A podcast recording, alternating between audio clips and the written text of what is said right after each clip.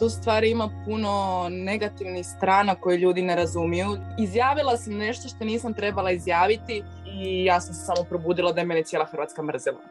Čovjek mi jedan prišao, pljunuo mi je u lice, pa su mi zvali na, na mobitel prijatelji da će me ubiti. Mojim roditeljima su svašta pisali. Svaki dan biti na meti od stotine tisuća ljudi je jako veliki pritisak. Htjela sam se u stvari preseliti iz Hrvatske. Htjela sam okrenuti novi list, da me nitko ne prepozna, da me nitko ne zaustavi. Dobrodošli u CDVita podcast Budi dobro, budice. U životu modernog čovjeka društvene mreže zauzimaju sve važnije mjesto. Velik dio dana provodimo u pametnim telefonima koji nam olakšavaju svakodnevni kontakt s ljudima, ali nas ispajaju sa životima onih koje nikada nećemo upoznati, ali čije korake svakodnevno pratimo putem Instagrama, Facebooka, TikToka i drugih kanala. Naša psihologinja Tijana Debelić odlučila je porazgovarati o toj temi s Petrom Dimić, regionalnom influencericom koju na društvenim mrežama brojni prate pod imenom samo Petra. Petra, dobrodošla. Dobar dan. Kako bi ti uvela taj svijet društvenih mreža? Kako si ti uopće ušla u taj svijet? Zašto si tamo prisutna? To već traje godinama, ne? Ti si jako mlada ušla u sve to. Krenula sam se baviti s društvenim mrežama davne 2012. 2013. godine. Ja sam tad imala 12-13 godina i tad je bio prvo onaj Ask FM. To je uglavnom bila društvena mreža gdje su se anonimno postavljala pitanja. I uh, meni je to bilo jako fora i zanimljivo jer su uvijek htjela odgovarati, pomagati ljudima, pogotovo čak tako od malih nogu, ono, kad sam imala 12-13 godina, iako nisam imala pojma o čemu pričam, uvijek sam ono kao vodila svoju neku filozofiju. I tako sam se počela probijati preko Ask FM-a i skupila sam 20-30 tisuća pratitelja već sa 13 godina i to je meni bilo ono, wow, nisi svjestan toga u tom trenutku. Ja i dan danas nisam svjesna koliko u stvari ljudi mene prati, koliko Mhm. me podržavaju već godinama i neizmjerno sam zahvalna na tome, ali jednostavno, ono, pogotovo kad imaš 12-13 godina, nije ti jasno, kao vidiš samo broj. Ne znači da su to u stvari prave osobe i ljudi. I onda sam upoznala jednog tog svog prijatelja i prebacili smo se na YouTube, krenuli smo sa YouTubeom, onda je došao Instagram, postao sve popularniji i popularniji. Potpisala sam ugovor sa Jumbusom, u Jumbusu sam već šest godina i eto, ostala sam u tom poslu, ne znam, samo se širimo, sad dolazi TikTok, društvene mreže i samo se širiš iz dana u dana. Sve što obuhvaćaju društvene mreže. Znači, veteranka prava sa stažem. Bome da, bome da. To je ova lijepa, eh, lijepa strana priče, rekli bismo. Je tako, ovo sve super zvuči, ne? Ali Da. ja vjerujem da u sve to lijepo, naravno, tu je puno posla. Tu je puno posla i tu stvari ima puno negativnih strana koje ljudi ne razumiju. Ljudi misle da je ovaj posao, to ne smatraju ga uopće poslom, ajmo prvo tako. Prije par godina kad bi nekom došao i rekao ja sam youtuber, ja sam ovo, ja sam ono, bi ti samo gledali jednak smijeli biti se u facu. A danas je to totalno malo drugačije, ali dalje smo mi na Balkanu. To je divan posao i zanimljiv, pogotovo za kreativce, za ljude koji vole snimati, družiti se, putovati i ostalo. No, negativne strane toga su prva stvar što si izložen javnosti od 0 do 24. Ti nemaš svoju privatnost, ja znači od svojih tineđerskih dana nemam svoju privatnost i naravno ne mogu ja sad se žaliti na to, ja sam izabrala taj put, naravno, ali svaki dan gdje god da odem na ulicu, kafić, na faks, u bus, bilo gdje da odem, neko će mene prepoznati i onda uvijek moraš paziti kako ćeš se ponašati. Nisam smjela onako tineđerica izaći van, ko naravno svi klinci u srednjoj školi i zabavljati, svih sam morala držati sve pod kontrolom i bilo je samo ono posao, karijera i posao ono od 13-14 godine. Nakon par godina je došlo do neke točke pucanja gdje sam već lagano mislila ne mogu više ovo, dosta mi je, to je bilo negdje 2017. 2018. godine i samo sam htjela izaći. Htjela sam se u stvari preseliti iz Hrvatske, htjela sam okrenuti novi list, da me nitko ne prepozna, da me nitko ne zaustavi, osim narušavanja privatnosti. U stvari to je bilo dosta hate komentara i naravno ogradila sam se s godinama, više me ne diraju takvi komentari, ali jednostavno tom nekakvom odrastanju kada se razvijaš kao osoba, svaki dan biti na meti od stotine tisuća ljudi je jako veliki pritisak.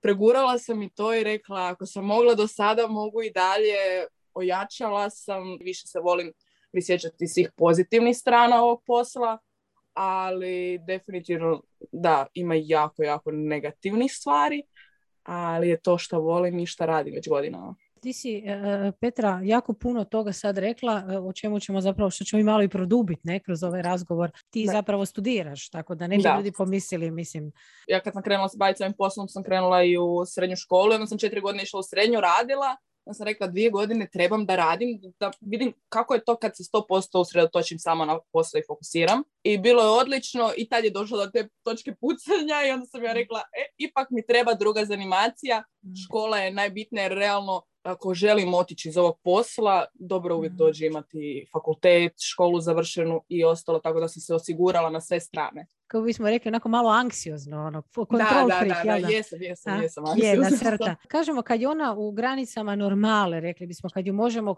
kontrolirati, hendla, to je jedna dobra crta koja pomaže i preživjeti, je tako? Zapravo nas tjera da se što osiguramo, poduzmemo potrebne predostrožnosti, ne? da ne prepuštamo slučaju. Naravno, ako to radimo previše, onda to postaje problem. Ali u jednoj maloj dozi je zapravo to zdrava karakteristika. Slažem se. Pomenula si e, nekoliko ključnih riječi, a to je nedostatak privatnosti, to su hate komentari.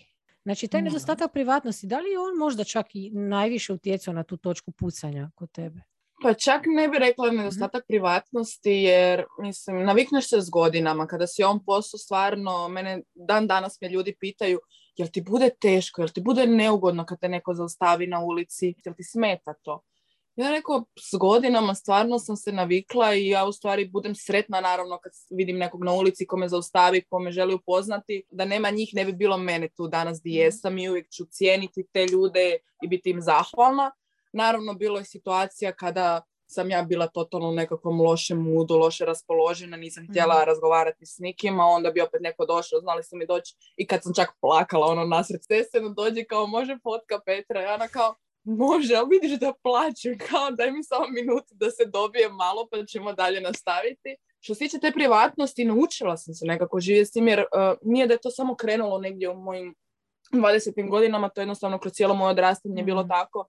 I meni bi bilo sad čudno da to nije tako. Mhm. Jer ja čim izađem van na ulicu i čim, čim sam doma, znali su mi čak dolaziti pred kuću i to, to mi već je smetalo, to su malo mhm. ozbiljnije stvari. Ali ovako na ulici jednostavno ono, zanimljivo mi je. Naprimjer, kada izađem van sretnem puno svojih vršnjaka i onda mi to uvijek bude zabavno. Uvijek nađemo nekakve teme, porazgovaramo se. Uvijek mi kaže, Petra ti si legenda, ti si kraljica, tebe obožavamo. Jer ja ono, kad sam vani, ja sam svoja i uopće nemam tu nekakvu masku kad upoznajem nove ljude. Tako da što se tiče privatnosti stvarno mi ne smeta. Mene su više do točke pucanja doveli stvari ti hate komentari i ne samo hate komentari nego hate sa svih strana. To je bilo ono po svim medijima, na televiziji, uživo na cesti su mi znali prilaziti, vrijeđati me u lice i takve nekakve stvari. Hmm. Tako da to, to mene, ajmo reći, više dovelo do neke točke pucanja. U tom novom svijetu znatiželjno razotkrivamo tuđe živote i istovremeno bivamo razotkriveni, goli, ponekad i u doslovnom smislu te riječi. Nudi se jako puno mogućnosti koje nam prije nisu bile dostupne, ali istovremeno vreba i mnogo opasnosti kojih često nismo svjesni. Cyberbullying, sexting, nedostatak privatnosti, osvetnička pornografija, hate komentari i medijske hajke tužna su svakodnevica tog vrlo novog svijeta s kojima se Petra nažalost svakodnevno susreće. Smijem pitat, obzirom da to vjerojatno nije nešto čega se želiš rado prisjetiti, ali da li bi podijelila s nama, što je dovelo do toliko hejta prema tebi? Mislim, evo iskreno, ja prvi puta razgovaram u živo s tobom, ne? ali ti si jedna toliko otvorena, vesela, komunikativna osoba i zaista ne vidim iz kojeg razloga bi neko tebe hejtao. A što se to dogodilo? Izjavila sam nešto što nisam trebala izjaviti, nisam tako mislila, jednostavno eto, dogodilo se nešto što se dogodilo, ali ljudi su to krenuli na totalno negativnu stranu.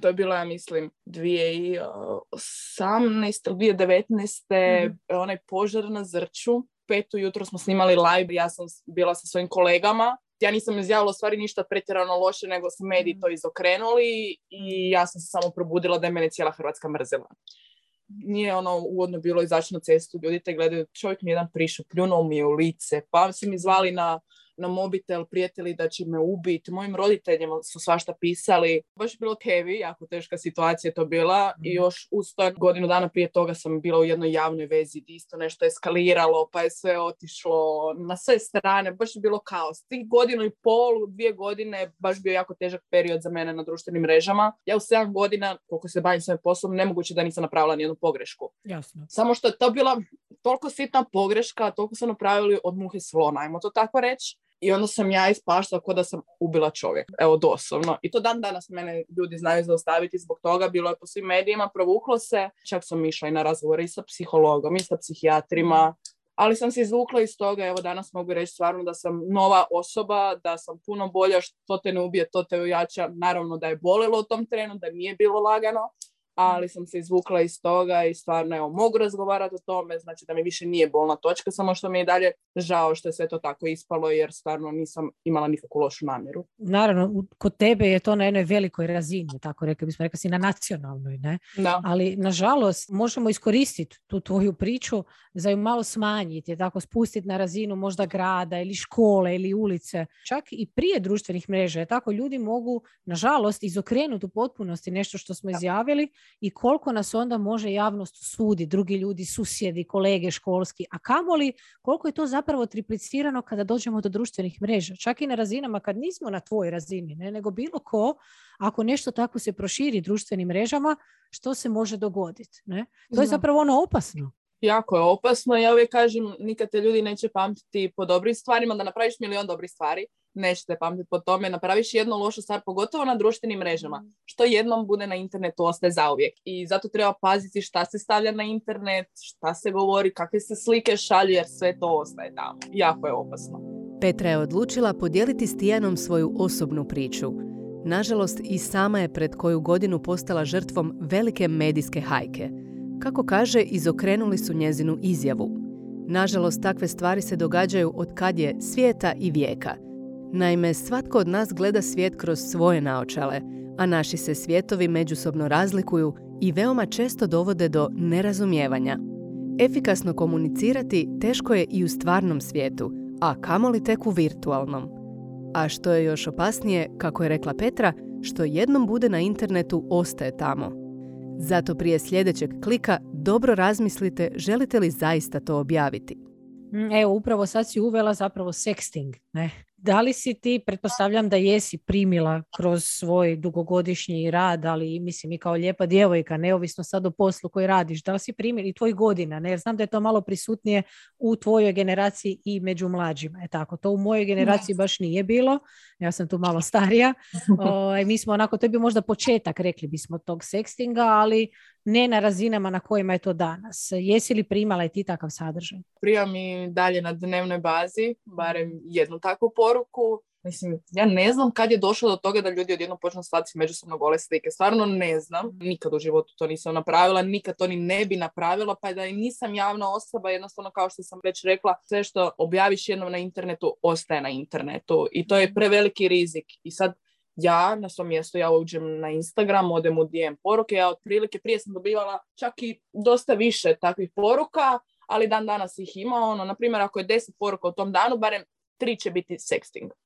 To će većinom biti ili stari muškarci koji bi meni poslali golu sliku ili, na primjer, nekakve nemoralne ponude. Toga isto dobivam jako puno i čak upit cijenik svoj. Stvarno svega se možeš nagledati ili blokiram ili ignoriram i ne želim uopće obraćati pažnju na to. Nikad u životu nisam odgovorila da ljudi ne bi vidjeli neki ono, povod za nešto dalje. Tako da treba se jako, jako paziti toga. Jako puno loših stvari, više nego dobrih. Ja mislim da nose društvene mreže danas, pogotovo za djecu mlađu od 18 godina koji još ne znaju kako postupati u takvim situacijama. Treba biti što privatniji, to bolje. Preporučila bi svima koji se ne bave ovim poslom da drže zaključene profile samo za svoje prijatelje, obitelji i ostalo, jer čim ti si izložen javnosti, tu naravno ima puno više negativnih stvari. Ovo mi je sve što govoriš jako, jako zanimljivo i jako poučno zapravo za mlade koji nas slušaju. Ne? Nekako kao da sažimaš preporuke. Što bi im onako rekla direktno ovim klincima današnjim našim koji možda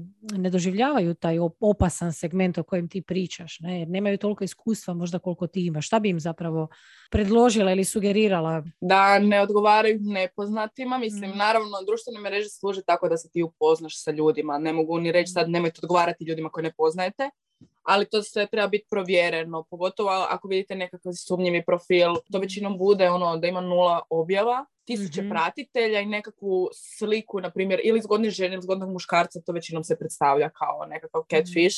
Ima i predatora na tih društvenim mrežama u doslovnom smislu. Pogotovo i dating aplikacije. Dating aplikacije su isto dosta zastupljene danas, to se isto reći društvene mreže za upoznavanje. Mhm, točno.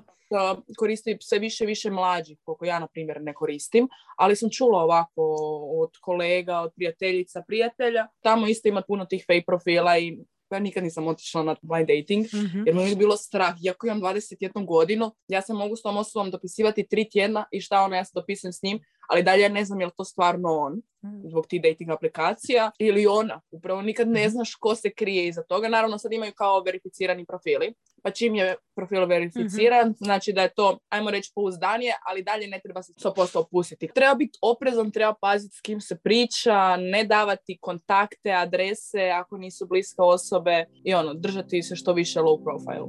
Sexting, catfish, dating, puno je tu novih termina koje čujemo i o kojima znamo manje ili više.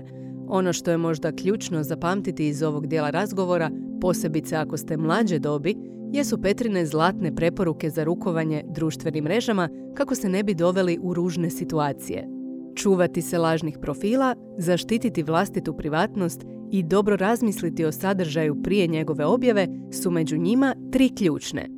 I prije si spomenula i hate komentare. Ne? E sad, Naravno, ponavljam, možda to nije na, na tvojoj razini, je tako da sada primaš tisuće takvih poruka, ali i sami znamo kako, nažalost, je bilo i samobojstava već i u Hrvatskoj sa strane mladih, upravo zbog takvih nekih pokrenutih hate lavina unutar škola. Ne?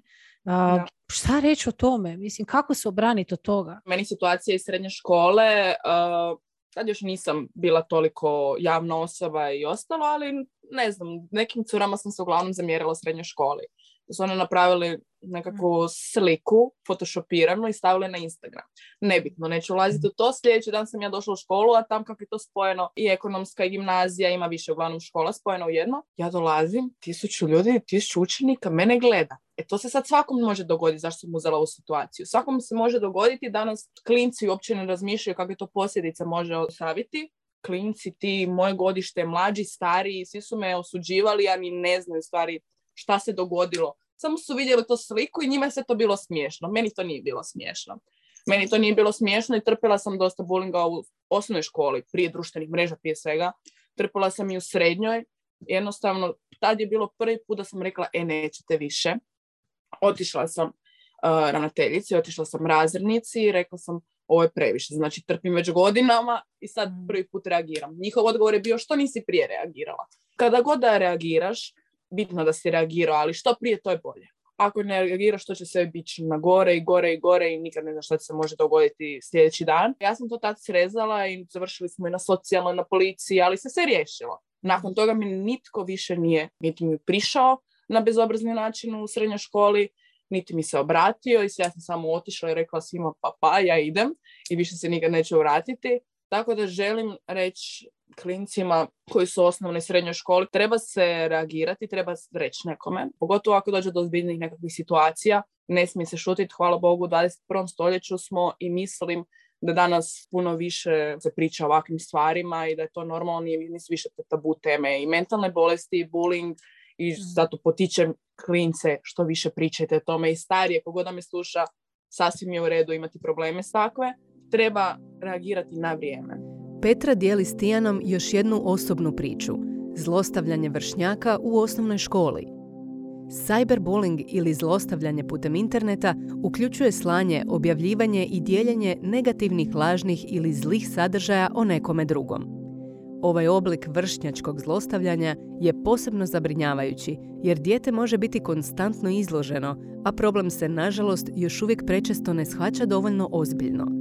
Podaci pokazuju da je sedmero od desetero djece bilo žrtva cyberbullyinga, dok ih 37% njih proživljava cyberbullying na vrlo čestoj bazi.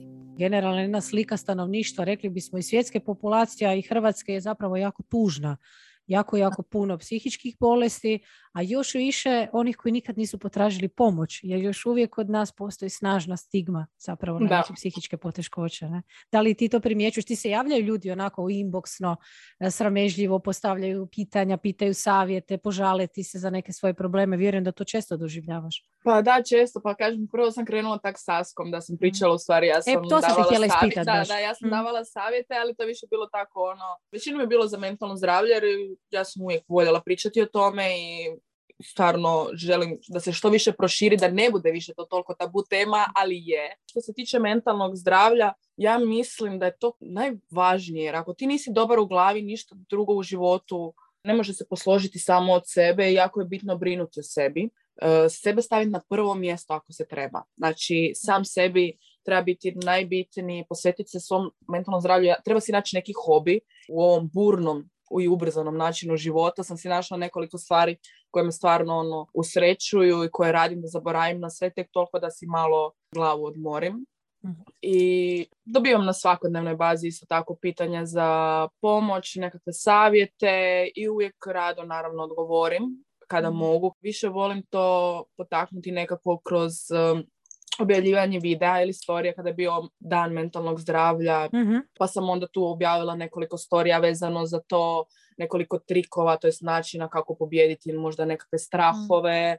Isto je bio sad dan mentalnog zdravlja za muškarce, jer muškarci su još veća tabu tema što se tiče mentalnog zdravlja nego mhm. žene, jer muškarci se cijelo vrijeme moraju praviti da su super, da su najjači, da su čvrsti, a u stvari jednako su osjećajni kao i mi žene. Nisam naravno psiholog, psihijatar, ništa, ali realno uvijek dobro dođe barem da se nekome imaš obratiti. Mislim da je lakše kad pričamo o problemima sa nepoznatom osobom nego kad pričam sa nekim kom je blizak. Jer to je nepoznatoj osobi, ono, otvoriš dušu, slušala to, ono ne slušala, nebitno tebi odmah lakše na duši, ako ti da neki koristan savjet, super, ako ne, ne, barem si si olakšao dušu i to je to. E, pa baš sam e, nedavno sad radila intervju, jedan zanimljiv, sa jednom e, također djevojkom, ženom, kako da je nazovem, prisutnom na društvenim mrežama, mhm. pa mi je rekla da ona također jako puno dobiva upita za savjete, pa mi je također rekla što da se nekako boji i da joj je teška ta odgovornost koju ti savjeti nose. Nekako ono što meni pada na pameti što sam njoj tada rekla je da ste vi današnji moderni borci na prvoj liniji. Jer dok ljudi dođu do psihologa treba malo vremena. Najčešće ljudi nekako zadnje idu psihologu.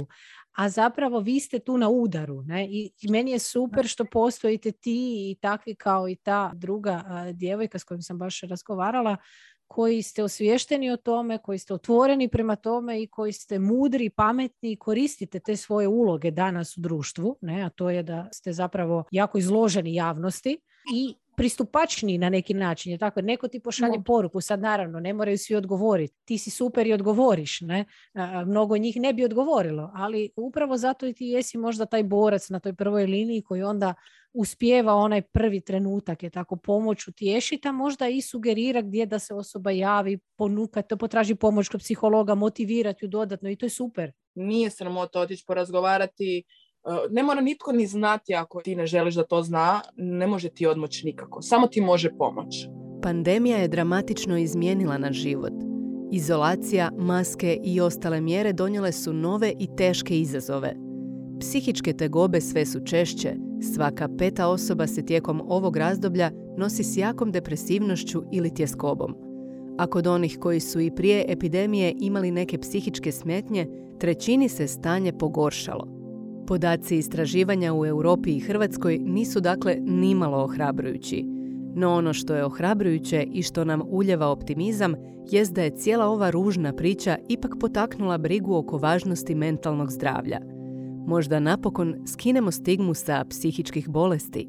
Reci mi malo onaj hate komentari, da o tome smo pričali prije i sad ono što mene tu nekako zapravo najviše kopa, mislim ti si onako dosta snažna osoba i uspjela si kroz sve to progurati. Što da napravi neko ko je malo slabiji, malo nježniji, kako se izvući iz toga? Što je, recimo, kome biš savjetovala da se prvo obrati? Danas su svi klinci na društvenim mrežama i danas je većina njih izloženo ono javnosti. Oni nisu javne osobe, ali su izloženi javnosti. Mm. Sada, na primjer, evo, TikTok. TikTok je najtoksičnija društvena mreža koja postoji i da objaviš sve savršeno, netko će nešto prigovoriti. E sada, mm. drugo sam ja kad objavim TikTok, pa od 200 komentara bude 150 hate, nema veze.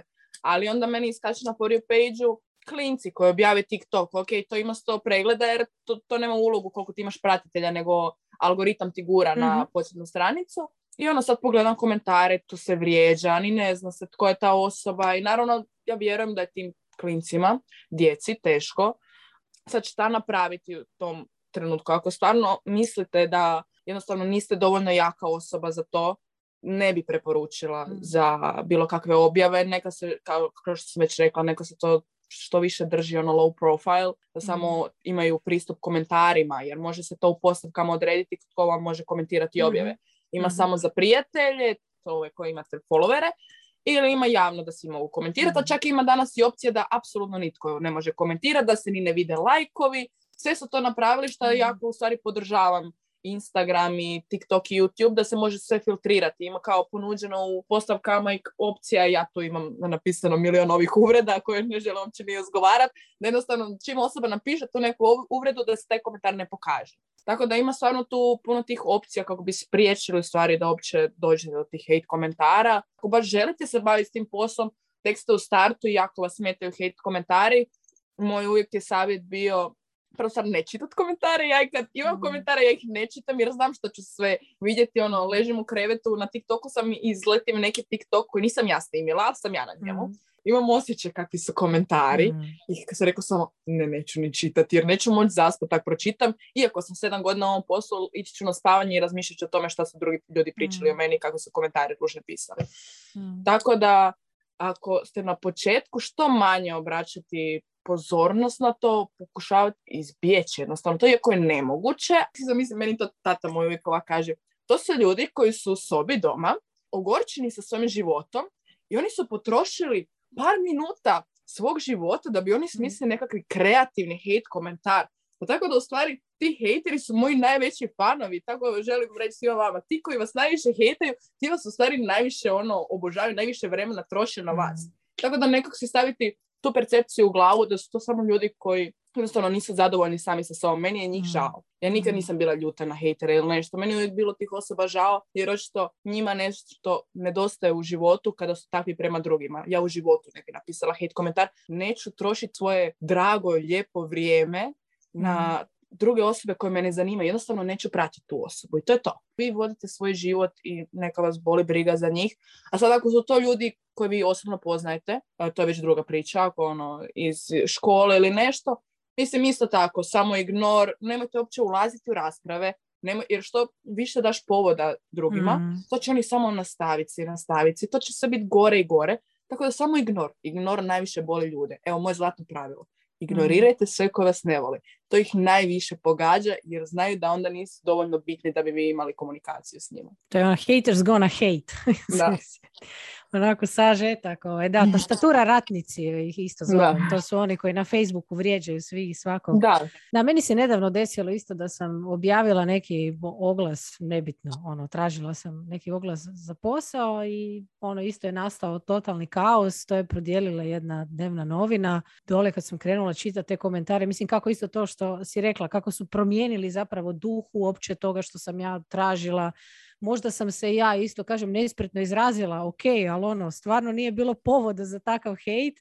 I onda isto krenula sam čitati te komentare dole, mislim, ono, strašno što ljudi znaju napisati, ono, da sam bolesna, da meni treba psihoterapija, da mislim, ono, a, a mislim, ne znamo se, ono, nevjerojatno, to baš, onako, na prvu, ne, ne možeš zapravo izbjeći, na prvu te zaista pogodi, ne, ona prva reakcija, da, baš staneš onako malo i, ajme Bože, ne, samo da me mene isto osobno dotaknulo, baš sam onako, ha, kao, kako, kako grozno, mislim.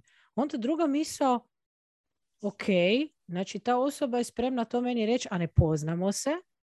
Aha, i onda treća zaključak, a očito ona ima problem, jer upravo ovo što si rekla, ako neko ima, troši svoje vrijeme da vrijeđa po internetima nekog drugoga, a onda ga očito ima previše ili se loše osjeća, što drugo zaključiti. Upravo to.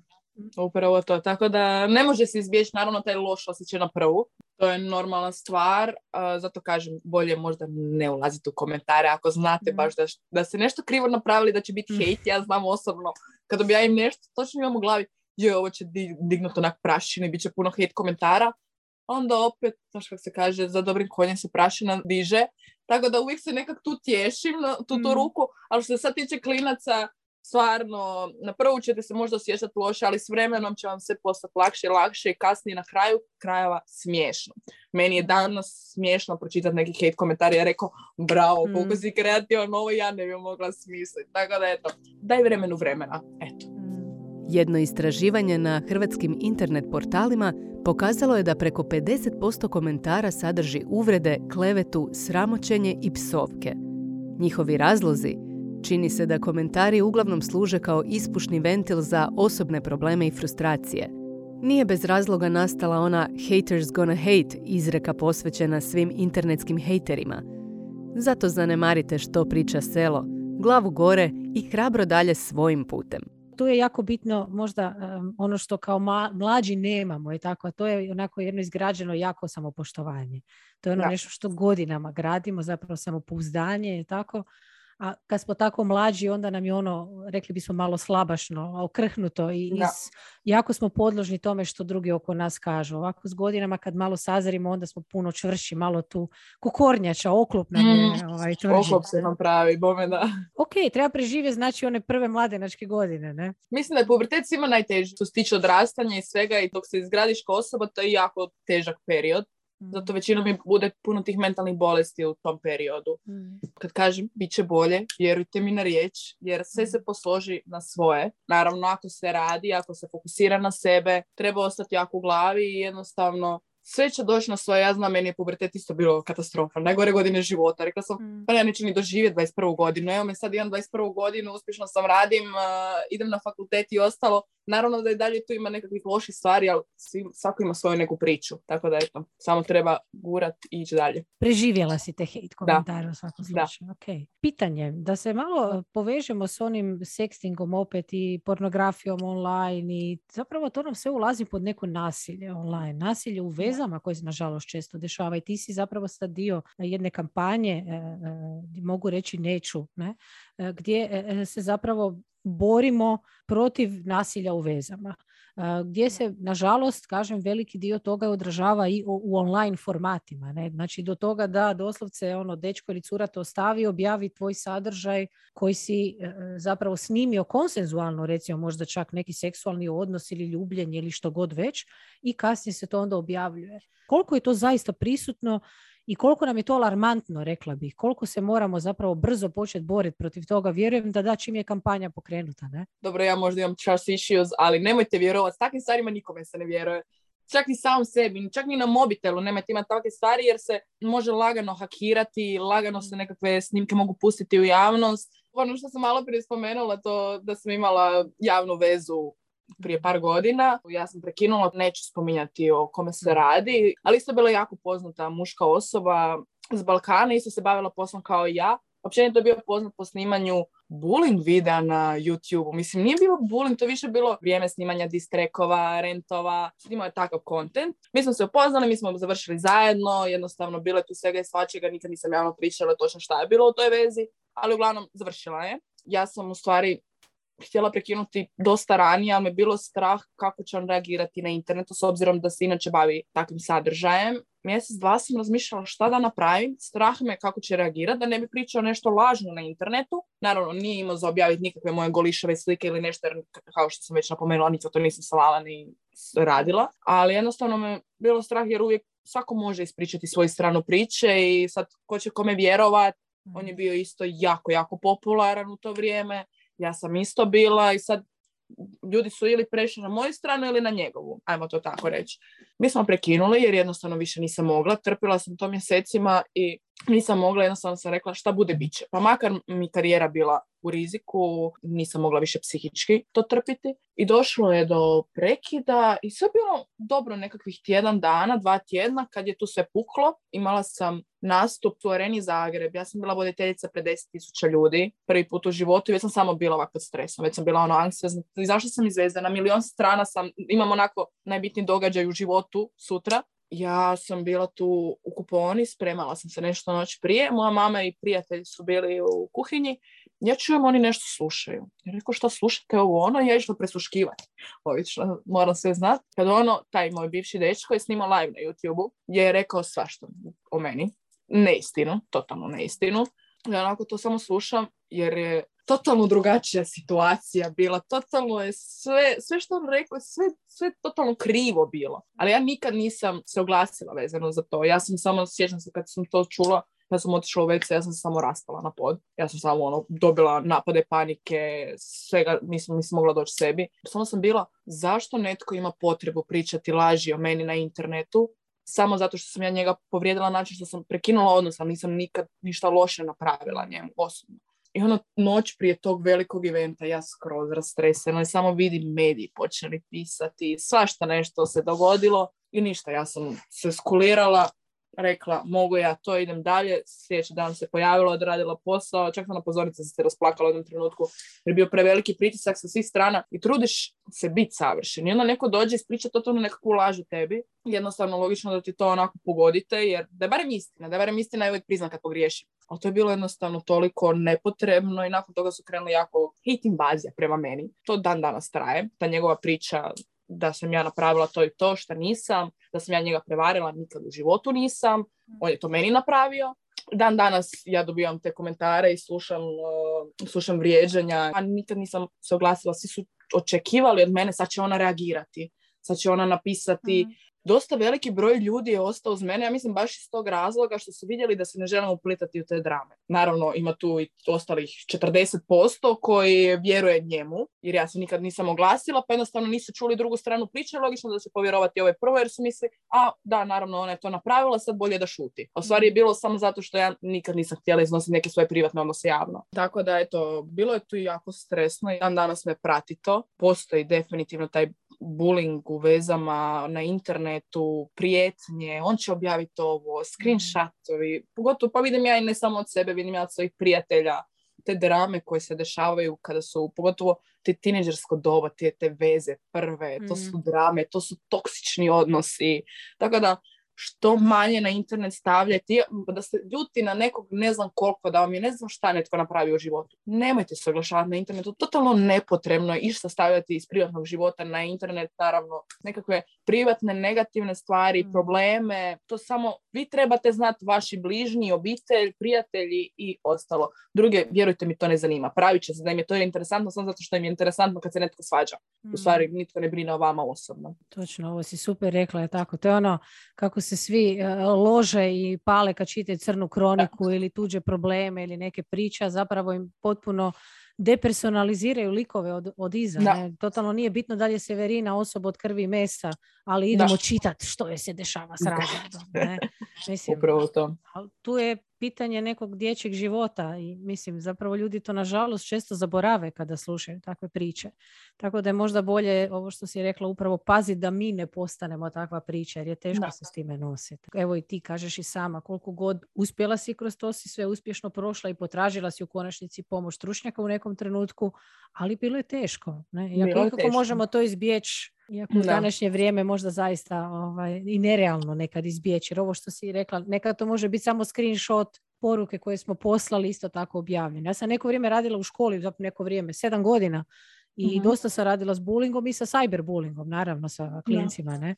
I stvarno je bilo svakakvih situacija gdje su neke ono jadne u grupi napadali pa su im slali svakakve poruke. Onda bi ovaj jadan nešto odgovorio, onda bi se to prošeralo naravno i pred svima. I, mislim, ono baš ružne situacije i zaista je jako teško, ja uvijek ponavljam, danas je možda još teže odrastati. Mi smo sve to doživljavali na razini, kako bih rekla, škola, jedno društvo, jedna grupa i onda bi se to zaboravilo za tjedan, dva. Da. A sada to traje, te objave se dalje šeraju. To, Ko da nema kraja više danas. Jedno. Sve ostaje na internetu, baš ono što sam rekla, da. Mm.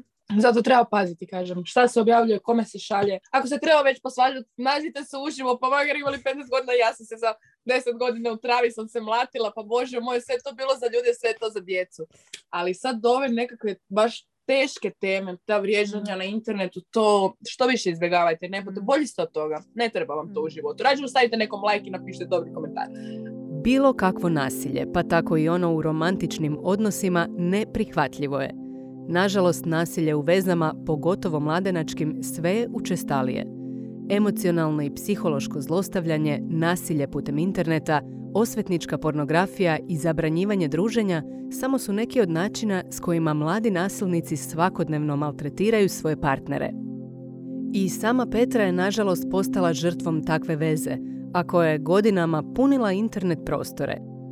Poslušajte njezin savjet. Svoje prljavo rublje ne iznosite pred bilo kim. Za to postoje prijatelji. I zapamtite, budite dobri prema drugima, jer na duge staze dobro se dobrim vraća često lajkam, neka znam čak i lajkat samo zato ako objava nema puno lajkova, da zapravo kao malo motiviram osobu. E pa, e, to je baš lijepo, eto, da. to mi ono često ako imam vremena, onda recimo, ili kad dojim, ono, onda scrollam i onda samo gledam od prijatelja, kao, aha, vidi, ovo je nova, tek je krenula fotka, kao, a znam da joj treba, brzo odmah srce, kao, to, evo, evo ti jedno. Mislim, pa realno je puno bolje, ne? Da. reci mi samo ovako, možda pa za kraj, s čime bi pozdravila, s čime bi voljela, s kojom mišlju zaokružiti možda ovaj naš današnji razgovor? Što ti je na srcu trenutno? Evo, što bi pustila ovako sada u eter da svi čuju? Uh, čekaj, sam A, uh, ovo je sad ono, 10, 9, 8, 7. Šalim se malo, ali ono, morala pa, sam anksioznost potaknuti malo. Čim se malo raspričam, onda sam super. Znači, nikad nemojte raditi ono što ne bi htjeli da drugi rade vama. I to uvijek ponavljam godinama i to je stvarno eto, zaključak svega u stvari ukratko. Uh, sviđa mi se kratak, jasan i ono, ja ću, karma is a bitch. da, doslovno. ili a blessing. Tako da, znači, može biti zaista i blagoslov, je tako, ono što pošaljemo na neki način ćemo primiti e, natrag, tako, kroz odnose e, stvari se ne zaboravljaju, ovo što se rekao, ako gradimo karijeru temelji, to iskreno, predano, strastveno, to će se vremenom prepoznat. A uvijek će neko mrzit, je tako, uvijek će nas neko hejtat, a isto tako zapravo ovi drugi će vidjeti našu kvalitetu, to jest vašu kvalitetu, oni koji slušaju i zapravo trebamo ostati svoji, oni koji jesu iskreni. I vjerovati u sebe i to je to. Hvala ti puno Petra na ovom meni iznimno ugodnom i zanimljivom razgovoru i evo svima e, vama koji nas slušate pozivam, evo ako vas nešto muči, e, javite se formularije na stranici Budi dobro budi C, upišite pitanje, javite se za razgovor, evo razgovori sa psihologom su tu, ja vas čekam, spremna pomoći vam u vašim problemima i eto, želim vam ugodan ostatak dana. Petra, još jednom hvala ti puno i svako dobro u daljem radu. Hvala. Hvala. Evo, do sljedećeg susreta. Bok. Bok. Slušali ste CDVita podcast. Budi dobro, budi ce.